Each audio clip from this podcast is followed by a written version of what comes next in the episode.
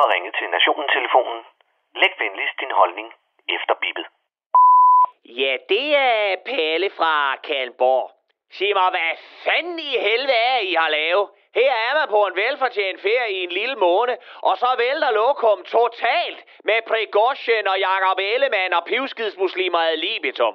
Men lad os starte med den vingeskudt lille skiderik, der troede han var kejser, som kunne klare det hele, indtil en større fisk gav ham en røvfuld og satte ham på plads. Nemlig Jakob Ellemann. Som en anden Kurt Thorsen kom han spangulerende ind fra venstre efter sommerferien for at lege visestatsminister og forsvarsminister. Igen syngende, her har I mig tilbage. Og den søvnige fugleunge nåede der også kun lige at lege med sine Lego-klodser et par uger, før lorteindkøbte jøderaketter fra israelerne troede med at sende ham tilbage i en apatisk tilstand på stuegulvet derhjemme, ude af stand til at køre en avisrute.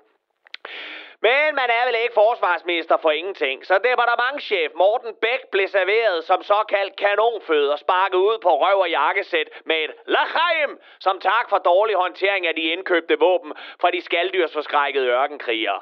Og med ham ud af døren, der må Ellemann har tørret sveden af panden for en kort stund og sunget Havenu shalom alechem, Havenu shalom alechem, Havenu shalom alechem, Havenu shalom, shalom, shalom achelem.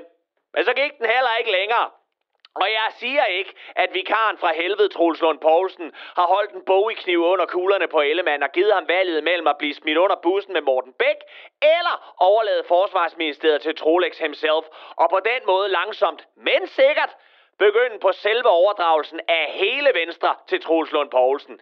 Men jeg er rimelig skide meget sikker på, at det er noget i den stil, som Ellemann nu sidder og tænker over, over i Danmarks mest ligegyldige ministerium, nemlig Økonomiministeriet, hvor Trolex har lagt en lort på skrivebordet, som lille Jakob så kan sidde og stige apatisk på, imens han overvejer, om man skulle have valgt en anden avisrute.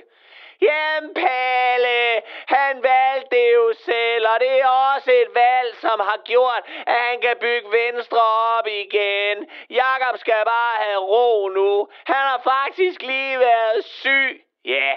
og nu er han tilbage. Så røven er bare og lige i klaskehøjde, og Palle har blikket rettet stift og direkte mere mod Ellemands røvhul, end næsten Lunde Larsen har. Nå, og så røg Pregosjen. Enten for tidligt eller for sent. Jeg ved det ikke. Jeg ved bare, at den russiske krigsforbryder og stjernepsykopat tog en, med venlig hilsen fra Putin, Richie Valens ud af himlen. Og vupti, så var endnu en modstander ud af Putins liv, og dengang, der holder jeg altså med Putin. For hvis jeg havde al magt og en dårlig dag, så ville jeg fandme også likvidere i flink, som han gør. Godt lavet, Putin. Det var bare en skam, at du ikke også var ombord på Eurofjols Airlines. Og nu. Nu har jeg en utilbørlig kommentar til den nye lovgivning vedrørende mere eller mindre hårdhændet behandling af Koranen. Hvad skal jeg sige? Jeg tror, at OIC, som står for sammenslutning af pislanden, er super glade for Danmarks manglende røv i bukserne. Og jeg tror bestemt, at verdens mest rabiate muslimer med blå mærker i panden og social kontrol fedt i skægget lige nu sidder og tænker, hvad det næste bliver, som de vil true Danmark til.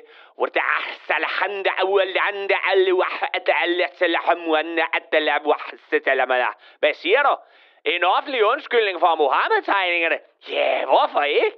Det tror jeg da gerne, at Lykke gerne vil give, hvis vi altså kan sælge noget mere sødmælk til kornfede somalier.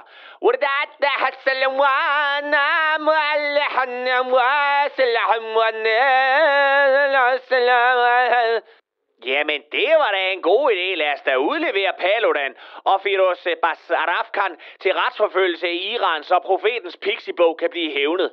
Nu skal jeg kraft råd med lige sige jer noget. Hvis først vi begynder at give køb på vores egne love over for sandet kattebakkelandet tusindvis af kilometer væk, så kan vi lige så godt bare sprede røvballerne helt og lade den krumsable troldeøjet helt i smadre.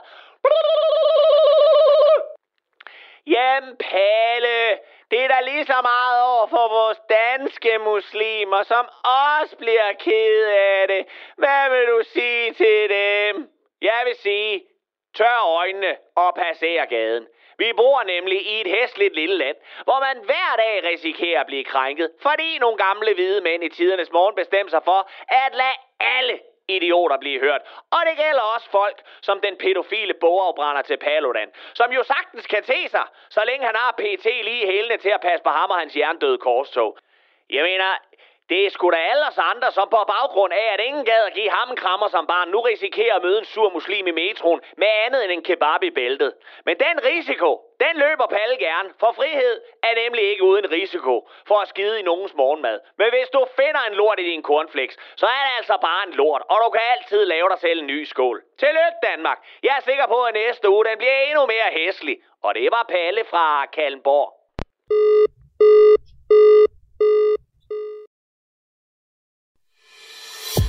Du har lyttet til en podcast fra Radio 4. Find flere episoder i vores app, eller der, hvor du lytter til podcast. Radio 4. Ikke så forudsigeligt.